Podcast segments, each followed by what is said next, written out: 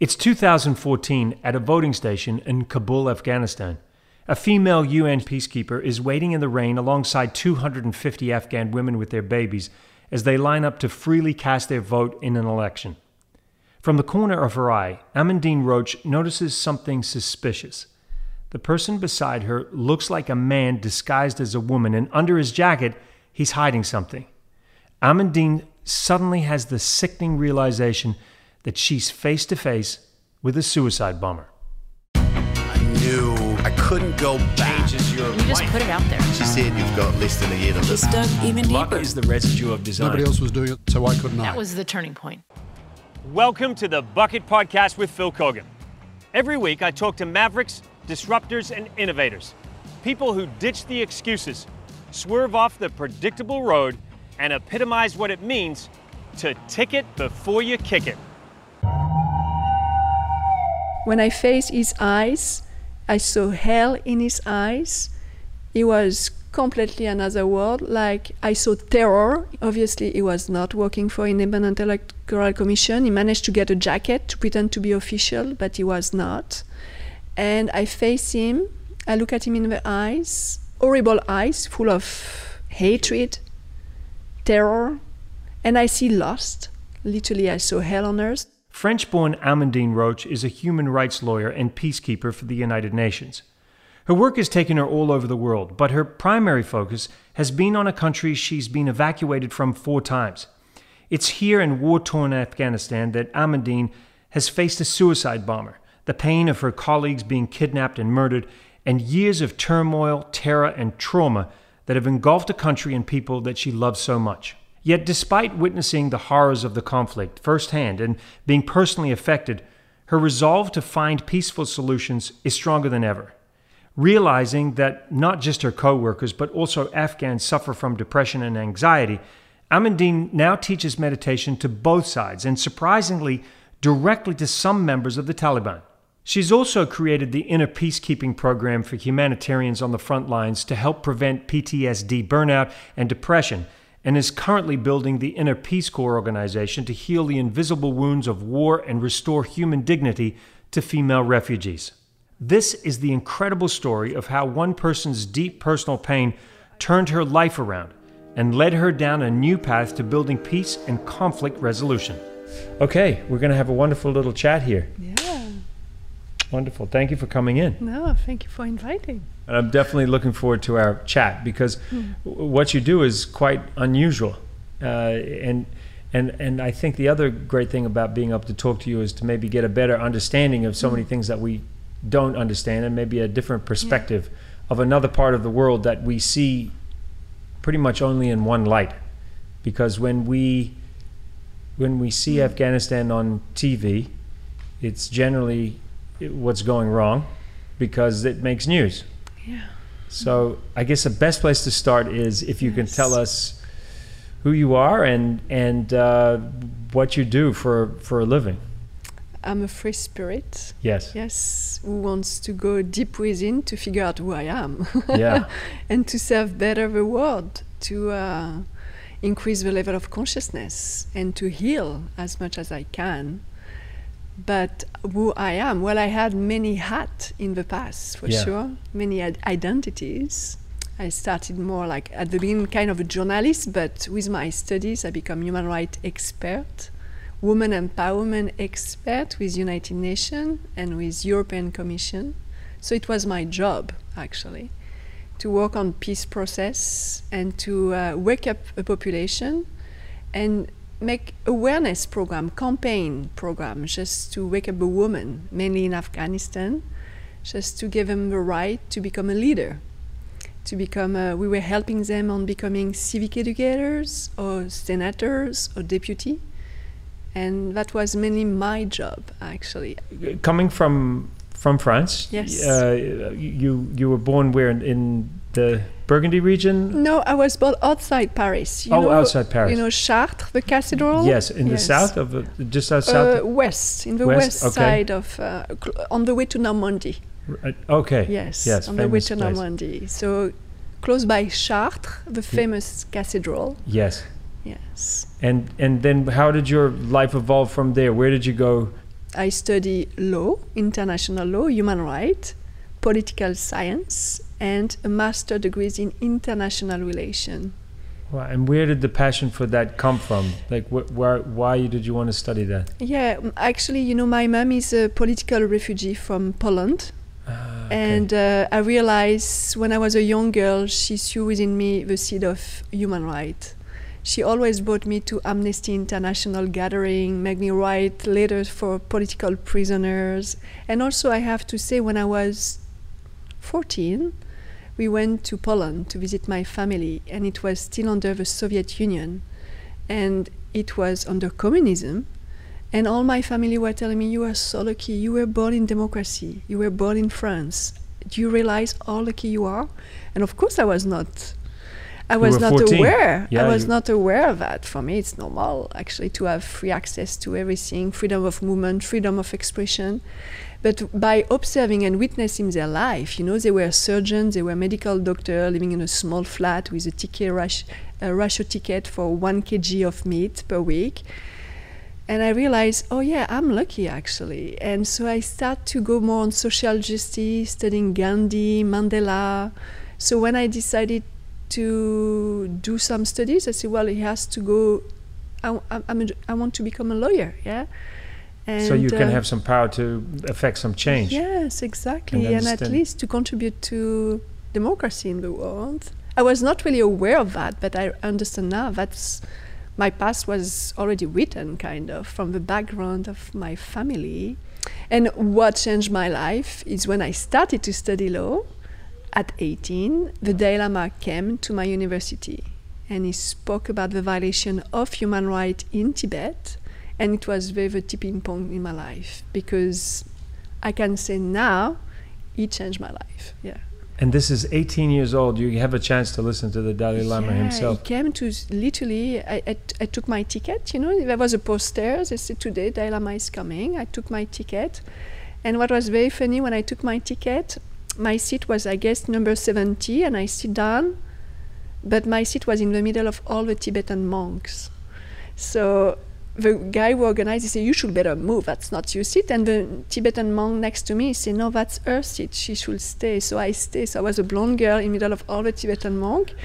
And when the Dalai Lama came into the room, he said hi to the Tibetan monk, and he looked at me, he said, ha ha ha ha, like with a contagious smile, and he blessed me. I didn't know at this time, but I realized he did something big because, uh, yeah, I received a blessing without knowing it was a blessing at this time, but a blessing for go on this path, my my girl, you know, like yeah, kind of. Yeah. Not many people can say that they get, first of all, get that kind of blessing, but second of all, that they have that influence so early in life. Yes. So, th- this uh, understanding the lessons of non-violence to create peace. So, I have some wonderful quotes from you about what you talk about with non-violence. Had you learned about other leaders like Martin Luther King, Yes. who talked about peace through non-violence, or Gandhi, and w- were those people that you studied as a, as a young girl yes. growing up? Yes. So my hero on nonviolence is Abdul Ghaffar Khan, called Bacha Khan. He's the best friend of Gandhi. Yes. Abdul Ghaffar Khan was a Pashto, Uh, pashtun Gandhi, Afghan Gandhi. So at the same time as Gandhi was fighting the British Empire in India, This is back in the 40s. in 40 yeah, yes before the- 40s exactly at the same time in the pashtun area of afghanistan abdul ghaffar was fighting the british empire and he, wa- he rose an army of 200,000 non-violent soldiers of islam were resisting in a non-violent way the british empire Hmm. so um, when you ask Gandhi who is your hero, he always say, my friend Abdul Ghaffar Khan. Yeah, and why why is it that we uh, don't know him, and why why did uh, why was Gandhi the, the person that we all know and Yes, you're right. Because time. Afghanistan is all about war, you know, and uh, we don't think that that can emerge such a luminous spirit, I guess, from this country. when But you when you speak to people who have been to Afghanistan and, and you hear them talk about the people, they talk about Yeah. how beautiful the country is, Yes, the mountains, how beautiful the mountains are, and and, and the people. Yes. Uh, a lot. There's a lot of misconceptions about who the Afghanistan people are, or Yes. what they're about. They forget Yes. that America was fighting on their side at one point, right in the 80s. Yes. Uh, so, what do we not know about Afghanistan that we should know? You know, it's interesting because you're from New Zealand, Yes. and uh, as you, I love traveling. Yeah. So I ask many people, like world traveler, I ask them, who is the most beautiful country on earth? So for the tra- for the traveler who travel in 80s, 70, 80s, all of them, without consulting, say Afghanistan. I've heard it from many people. People I know who rode motorbikes through Afghanistan Yes. And uh, through the Himalayas, and they said, "You have never seen such a beautiful country." Yes. But it's interesting, even though I have not been to Afghanistan, I've been to over 130 countries, but uh, it's interesting. As soon as I hear Afghanistan in my head, yes. the first image that comes to mind is somebody with a gun and war. Mm, I can't see past that only because every time I hear it, it's always the, the country is always associated with war yes, in my head. They are very, very, very incredible people, resilient people, hospitable people, brave, loyal.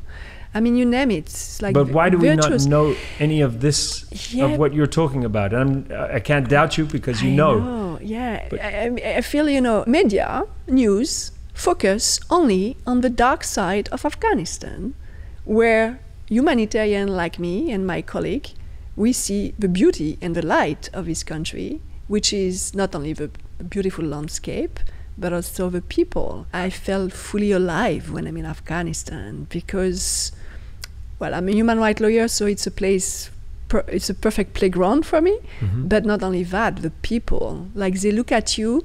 I believe they speak the language of the heart, and it's a language we forget forgotten in our society right now. They are not in their head. They are very authentic, you know, and they look at you and spoke at you, soul to soul, not head to head. Tell us the first trip that you had to Afghanistan. What brought you there? What your mission was? Why you went? What drew you there? It was my first, second assignment with United Nations. I was working with UNICEF.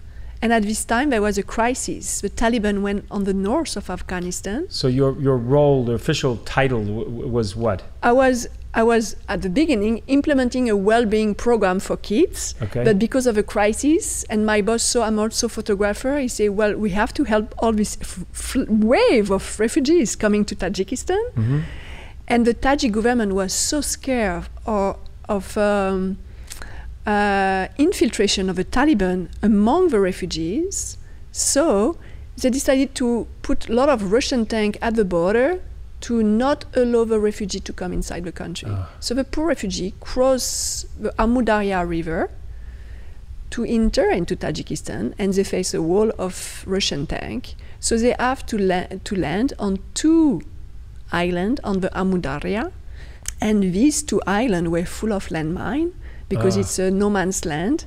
And, and so with UNICEF, I was working with UNICEF at this time, we took a UN car to bring food, blanket, tent, vaccination for the kids. And my boss asked me to come to help and to take picture for fundraising and do a donor appeal.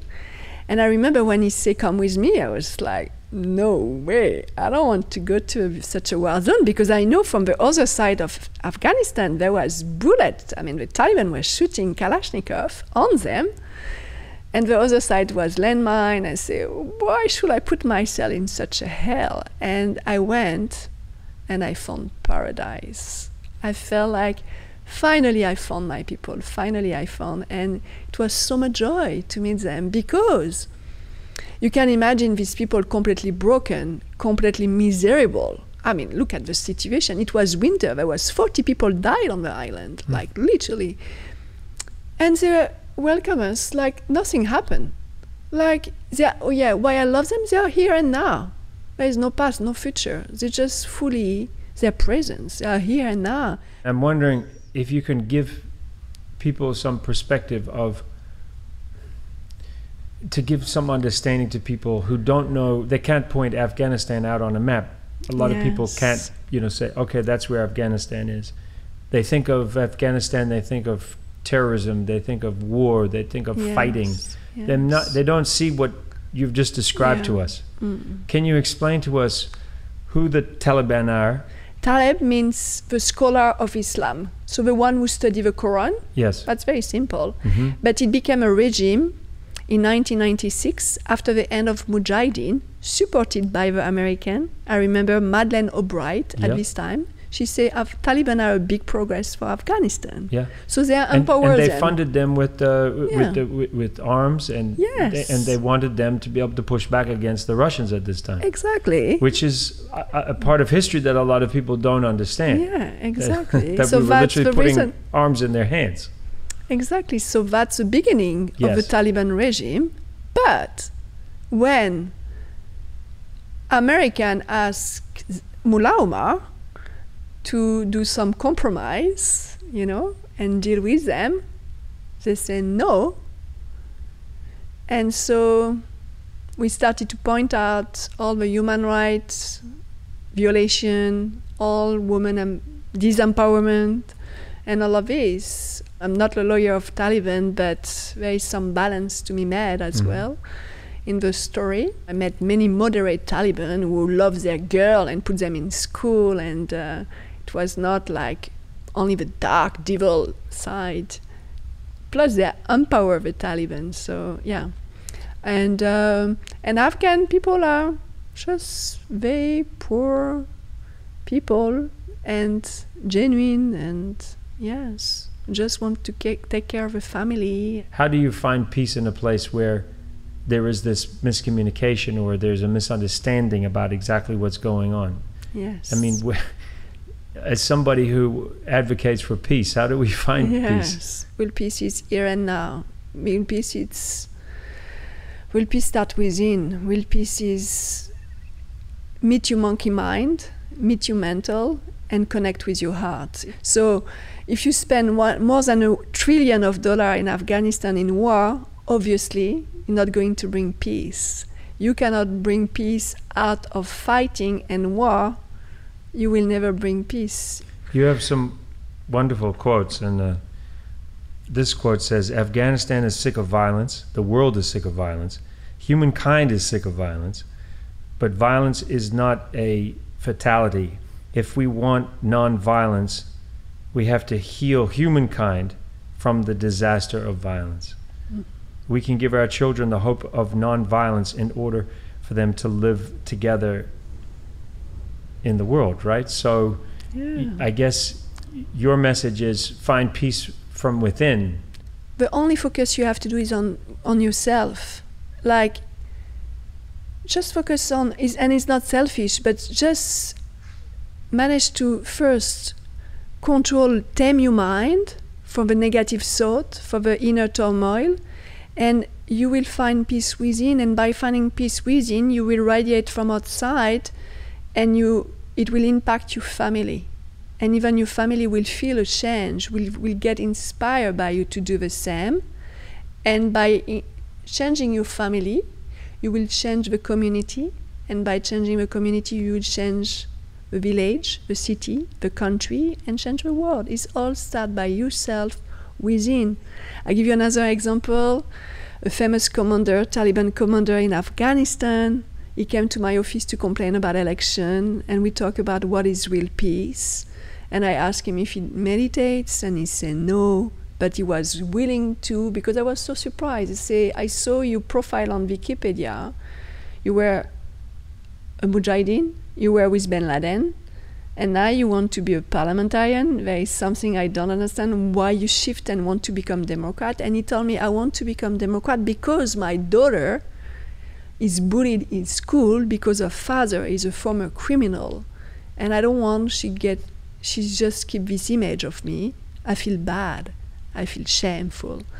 And I say, Yeah, do you want to learn meditation? He says, Sure, come in my house. So he invited me in his house You're kidding. and I taught him meditation. And after 30 minutes, I was so impressed by him because even 30 minutes is too long for someone who start meditation for the first time. But because he's pray five times a day, he can really connect within. And he was I can see he went deep because he couldn't even come back when I told him it's over. And he was so at peace and he loved it so much that he asked his girl to come and to learn the meditation. And he asked all his kids, I forgot he had many kids, like six, seven kids.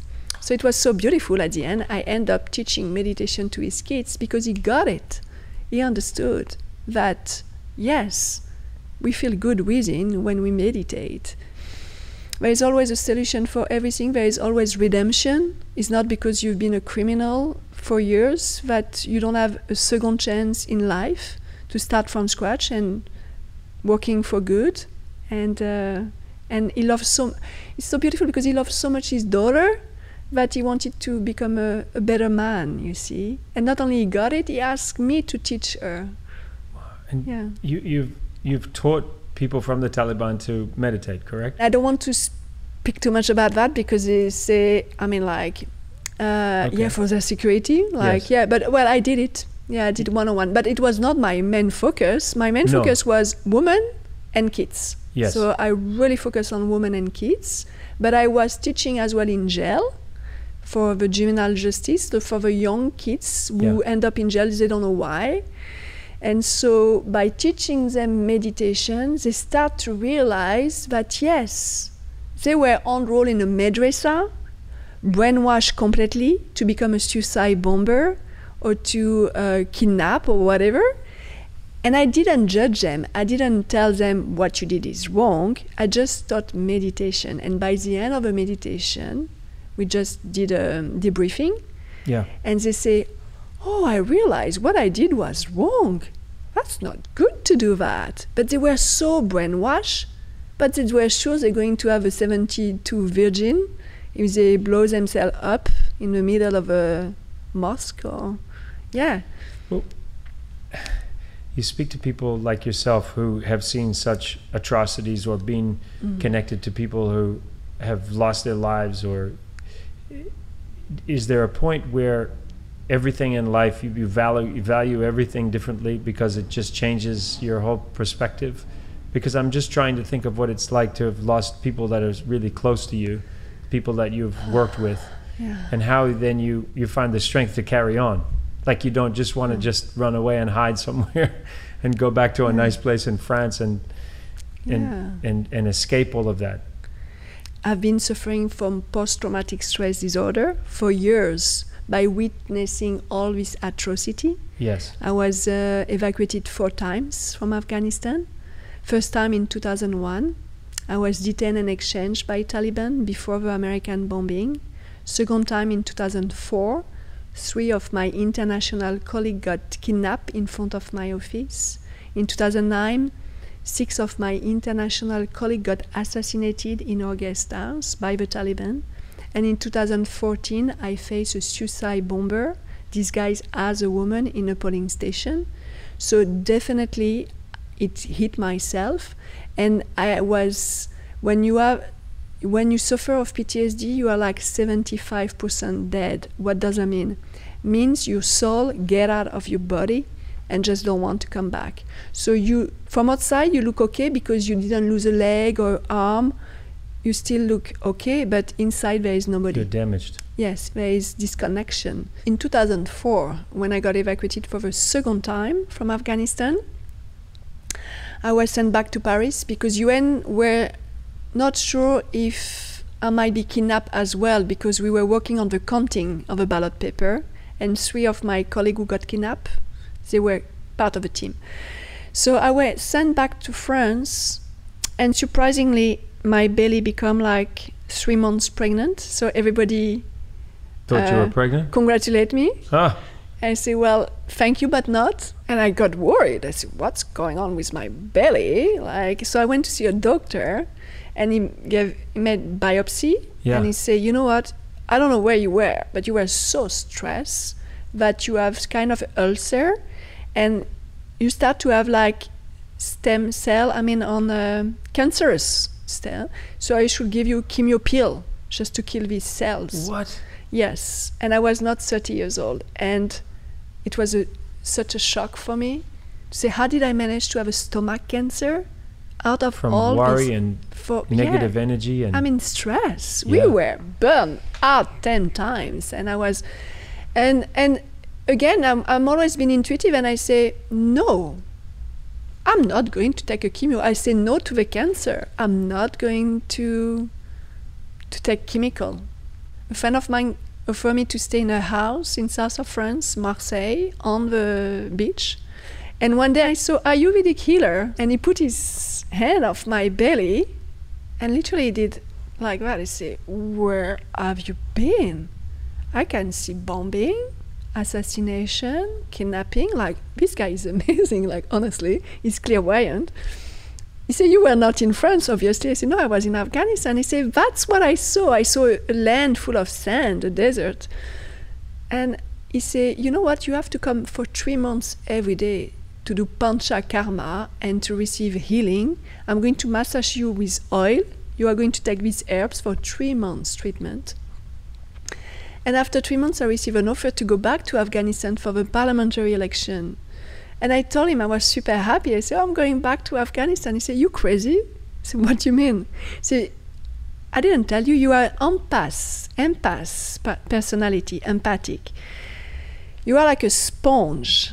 So, eh, like any empathic people, you are like a vacuum cleaner of just like, absorbing all the negativity You soak everything up. you suck everything up. So you want to still be a vacuum cleaner of this country? No way, because when you come back, you will be the same. yeah. Say, okay, what should I do? He say, you have to protect yourself. I say, how do I do that? He say, you have to learn how to meditate. I went to Dharamsala because when he say meditation, I say, wait a minute. Dalai Lama is a master of meditation, right? Mhm. I should better listen to him. So I flew to India, took a bus, 12 hours bus, go to McLeod Ganj. It was during winter in February, and went to the Dalai Lama teachings.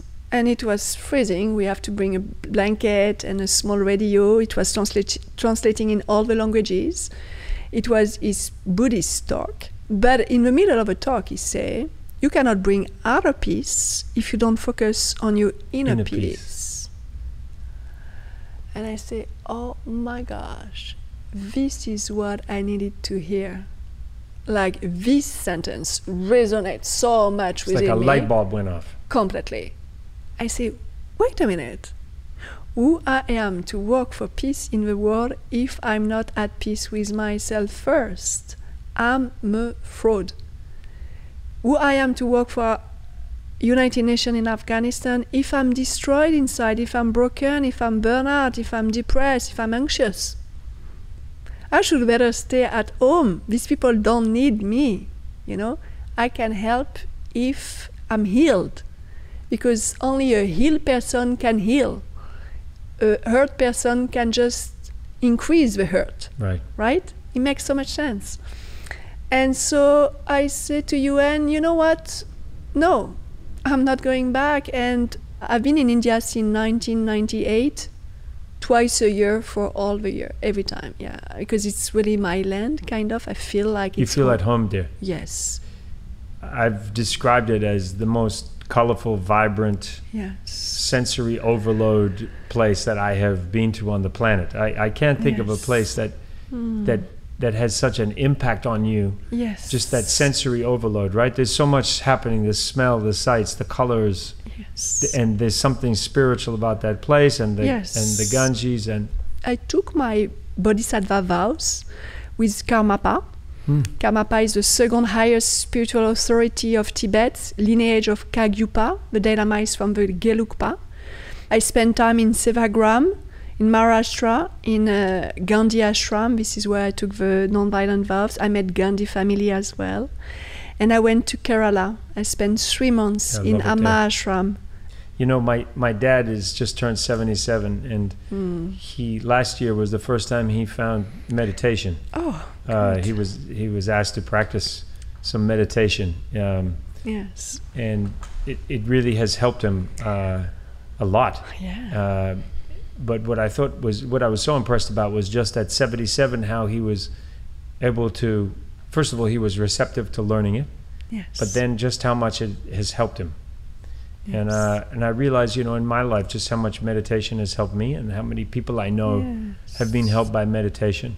Yes. Um, and it's difficult sometimes, you know, when you get really, Yes. for whatever reason, worked up. But you, you you've said that meditation is like a an inner shower, and I I love that uh, analogy.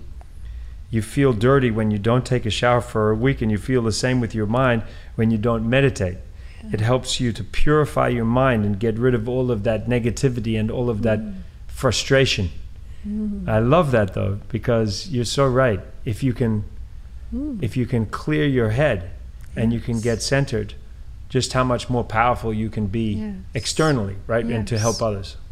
Indeed, and what I say also about meditation is to tame the monkey mind.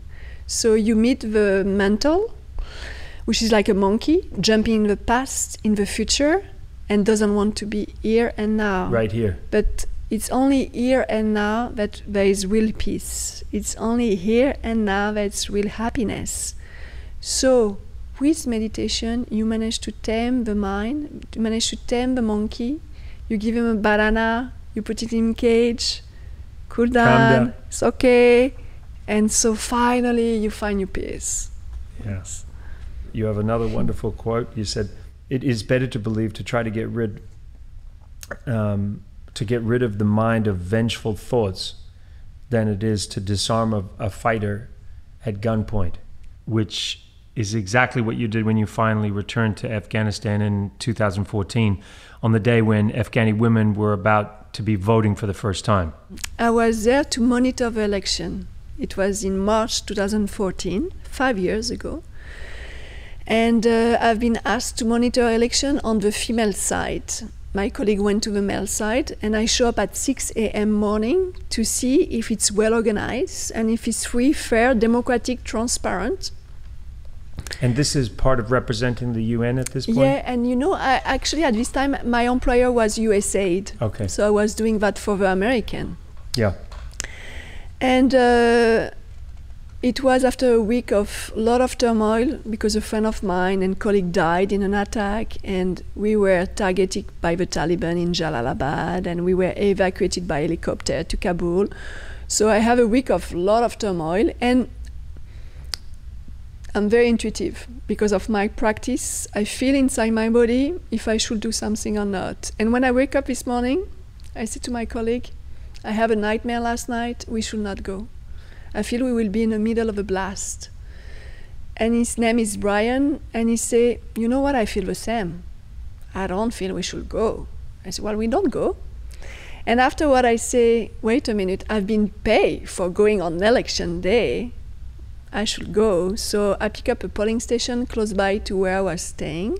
And we went, we split. He went to the male side, I went to the female side. There was 350 women outside the polling station under the rain, and they come with a baby. Even in my own country, which is a country of human rights, you don't see women under the rain at 6 a.m. going to cast the vote. No, huge turnout. So at least I'm glad I wake up and I went for that. But when I come into the polling station, I just double check polling booth, polling better, poll- ballot paper. And I took a picture, and literally, when I did like that, to take the picture, I felt super bad vibes on this arm.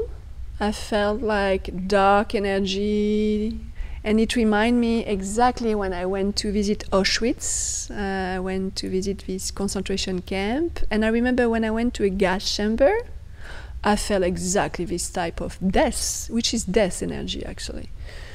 And so I felt that, and I turned my head, and when I saw what was going on the left side, I just even can recollect what I saw.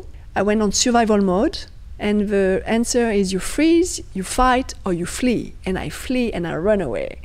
I run away. I don't know what I saw, but something scared me so much. And so I ran outside the polling station, and I had a Did, body. did people around you panic when they saw you running? Yeah, I had a bodyguard. Yeah. And because he's a man, he couldn't come inside because he's only female f- woman alone inside. So he Yeah. was waiting for me outside and he saw me running. So and he ran, ran out. he ran after me. He said, What's going on? I, I was like panicking. I said, ah, There is something inside. I don't know. Like, it's, I don't know, there is something bizarre inside. And so he said, okay, let me come with you. But he cannot go inside because he's a man, but at least. To he- the door or yeah, something. to the door. So he managed to do like that, just to double check what's going on from the door. And say, look at the corner. And he said, oh, it's pretty intense. Well, be careful. Like he didn't see, he didn't tell me what it is, but he felt like He the felt something too. yeah, he say, I remember pretty intense, be careful. That's only what he said. And he was far, but he felt like there's something off and wrong about this person because the person was wearing an official jacket, Independent Electoral Commission, a green one, like all the staff.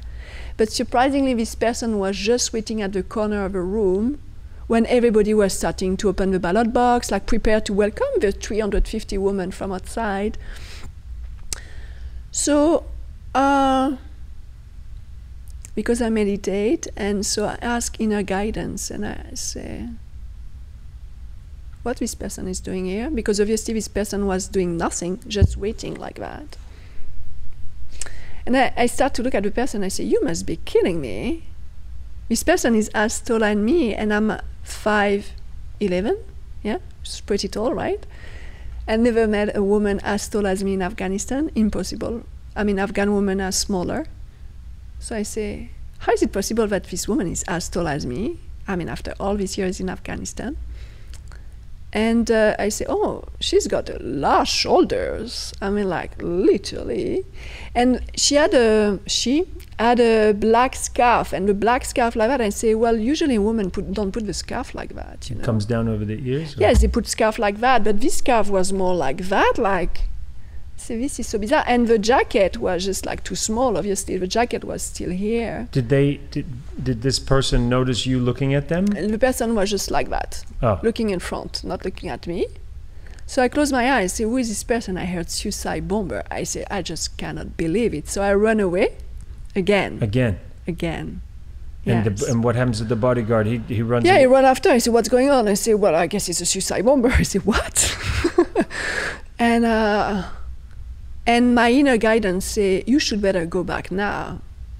Go back inside. Yeah, and I and I said, "Of course, no. I was saving my life." And so the guidance say, "Now you go back and you look, look at him and you smile at him. Him. It's not at her. At so you him." figured it's a man for sure. And so uh, first, I, I, I was keep on running away, and running and running and running. But the guidance, inner guidance, was screaming at me, like it's a question of time because they are going to open the ballot. uh, They are going to open the polling station. Like maybe he we were wants to wait for the 650. flood like of people. So he was waiting for the 350 women to come inside. He's not going to blow up himself when there is nobody inside. Right. Yeah. So it was a question of time. And so I stop, I pause, and I say, wait a minute, who is talking to me right now? Is not Amandine identity, wants to save her life. There is something bigger than myself happening right now. And I went back, and I guess it's the most courageous act I did in my life because, uh, I mean, honestly, I just didn't want to face this guy. And so I went, and he was so focused, he didn't look at me. So I have to position myself in you front. You stood right in front of him. I have because he didn't want. He was so focused like that because he was on the drug. When I faced his ah. eyes, I saw hell in his eyes. He was completely another world. Like I saw terror in his eyes. Obviously, he was not working for Independent Electoral Commission. He managed to get a jacket to pretend to be official, but he was not. And I face him. I look at him in the eyes he didn't want to see my eyes and i smiled at him and at the end he smiled at me. And surprisingly i was so surprised. He had such a beautiful smile horrible eyes full of Hatred. hatred, terror. And i see lost. Literally i saw hell on earth. Like i saw he was under substance. But when he smiled i understood on the energetical level i connect to the heart and I bring it back to his small consciousness. And he looked at me like I deplug him, kind of. And he took out the jacket, put the jacket on the floor, the official jacket, opened the door, opened the gate where the 315 women, crossed the woman. So I, I was so shocked as he's going to blow himself there now. I, I was sure I made a mistake. So I, I screamed to a woman, Be careful, he's going to blow up. I say that in English, they speak Farsi or Pashto, so I'm sure they didn't get it. But surprisingly, he didn't. And he never come back. He walked away. He walked away. Yeah. Oh man, my heart is pounding listening to this story. Oh. But you know, I have to tell you something. After this story, I have nightmare for a month. I wake up at 4 a.m. every morning with these horrible highs coming to me, and I call DHL, and I just left the country forever, because I say I cannot impose that on my body, on my sanity, on, on mon- my mental health anymore. I'm done. He managed to get me out of Afghanistan. it's like I you looked in the eyes of the devil. Exactly, and um, until now, even you can, I did many healing on myself. Like for five years ago, I could have not saved a story like that. I would have been crying and like. now I can be composed and speak with you and tell you the story, but if you can still feel the emotion, I mean, like. It's funny because I teach mindfulness Yes. and it was the biggest test ever to prove that mindfulness work because I bring it back into his mindful mi- present time here and now and and yeah it was yeah it was actually a best test ever to put into practice what I learned and mindfulness for myself to be fully here and now and not running away yes ah. it was like a rite of passage Yes. rite of passage It, wa- it, wa- it was the. It, you have a doctorate now, right? That's why I'm telling you, Afghanistan is my best master, Yeah, right? it was your best master. school ever. Oh, Best school ever if you want to be at the school of peace. yeah. And every day you are facing war. So how you find peace in such a turmoil? Well, you have to deploy your inner tool to remain peaceful and to yeah. The the exact quote that you said is that the, the more you transform yourself, the more you transform the world. So if you if you work on yourself, Yes. then you have the power to help others, which seems to be at the core of your of your message yes. and and what we can all do to help heal the world, right? Yes. Like the best, best gift you can offer to the world for world peace is to heal yourself. You know, and by healing yourself, you will heal the world. That's very so simple. people listening and they don't maybe know they don't know they don't know how to maybe they can't get up and go to India or Yes. they, they they they they're they're stuck in a job they're working every day they're looking after the kids they're trying to pay all the bills and maybe they have to to be able to practice this yes. in a different way what Yes. what do you say to them how can they how can they start how can they get started with this personal journey Yes. You know what I believe? Actually, the most important is you connect with what makes you alive first. Because I believe we are all born with inner gift to offer to the world. So if you like running, swimming, dancing, singing, playing, painting, go for it. Because that's the way you will connect to your soul and that's the way what will make you alive and happy. And once you reach this level, what I say on vibration before, Mhm. it's a level of consciousness. If you are so happy in what you're doing, you're not going to kill your neighbor, Mm. obviously. You are so focused on what makes you alive and happy. So that's one way. If you are suffering of depression or anxiety, I recommend meditation because it's mm, depression is all about you gave power to your monkey mind, to your mental too much. You listen too much to your voice of negativity. We tell you you're not good enough, you are not strong enough, you not capable of everything, you You're lost, worthy. you are not worthy, whatever. If you give power to you this voice, you will become this voice, Mm. which is a voice of unconscious. Meditation helps you to give the power of a conscious voice within you, which is the voice of your soul.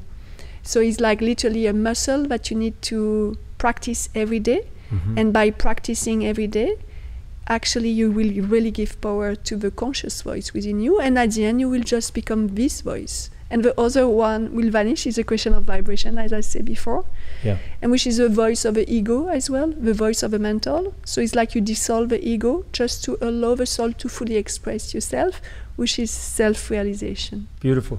I, I ask uh, all the guests uh, uh, three people that they would take in a car for uh, a road trip. If you were driving uh, across America and you could take three people from any time in history in the car with you, Yeah. who you would take with you Oh, that's for very good conversation and a good time. Yeah. Oh, wow. I will take maybe, actually, you know what? I feel I'm going to take Kumar with me. Kumar is the, my Nepali godson, which I met in the street of uh, Kathmandu 12 years ago. He was a baker, a street kid, orphan, sniffing glue at this time. And he went to the church and prayed Mary to find his mother. And then day after, he was doing a casting in the street to figure out who will be his mother. And it happened, it was me.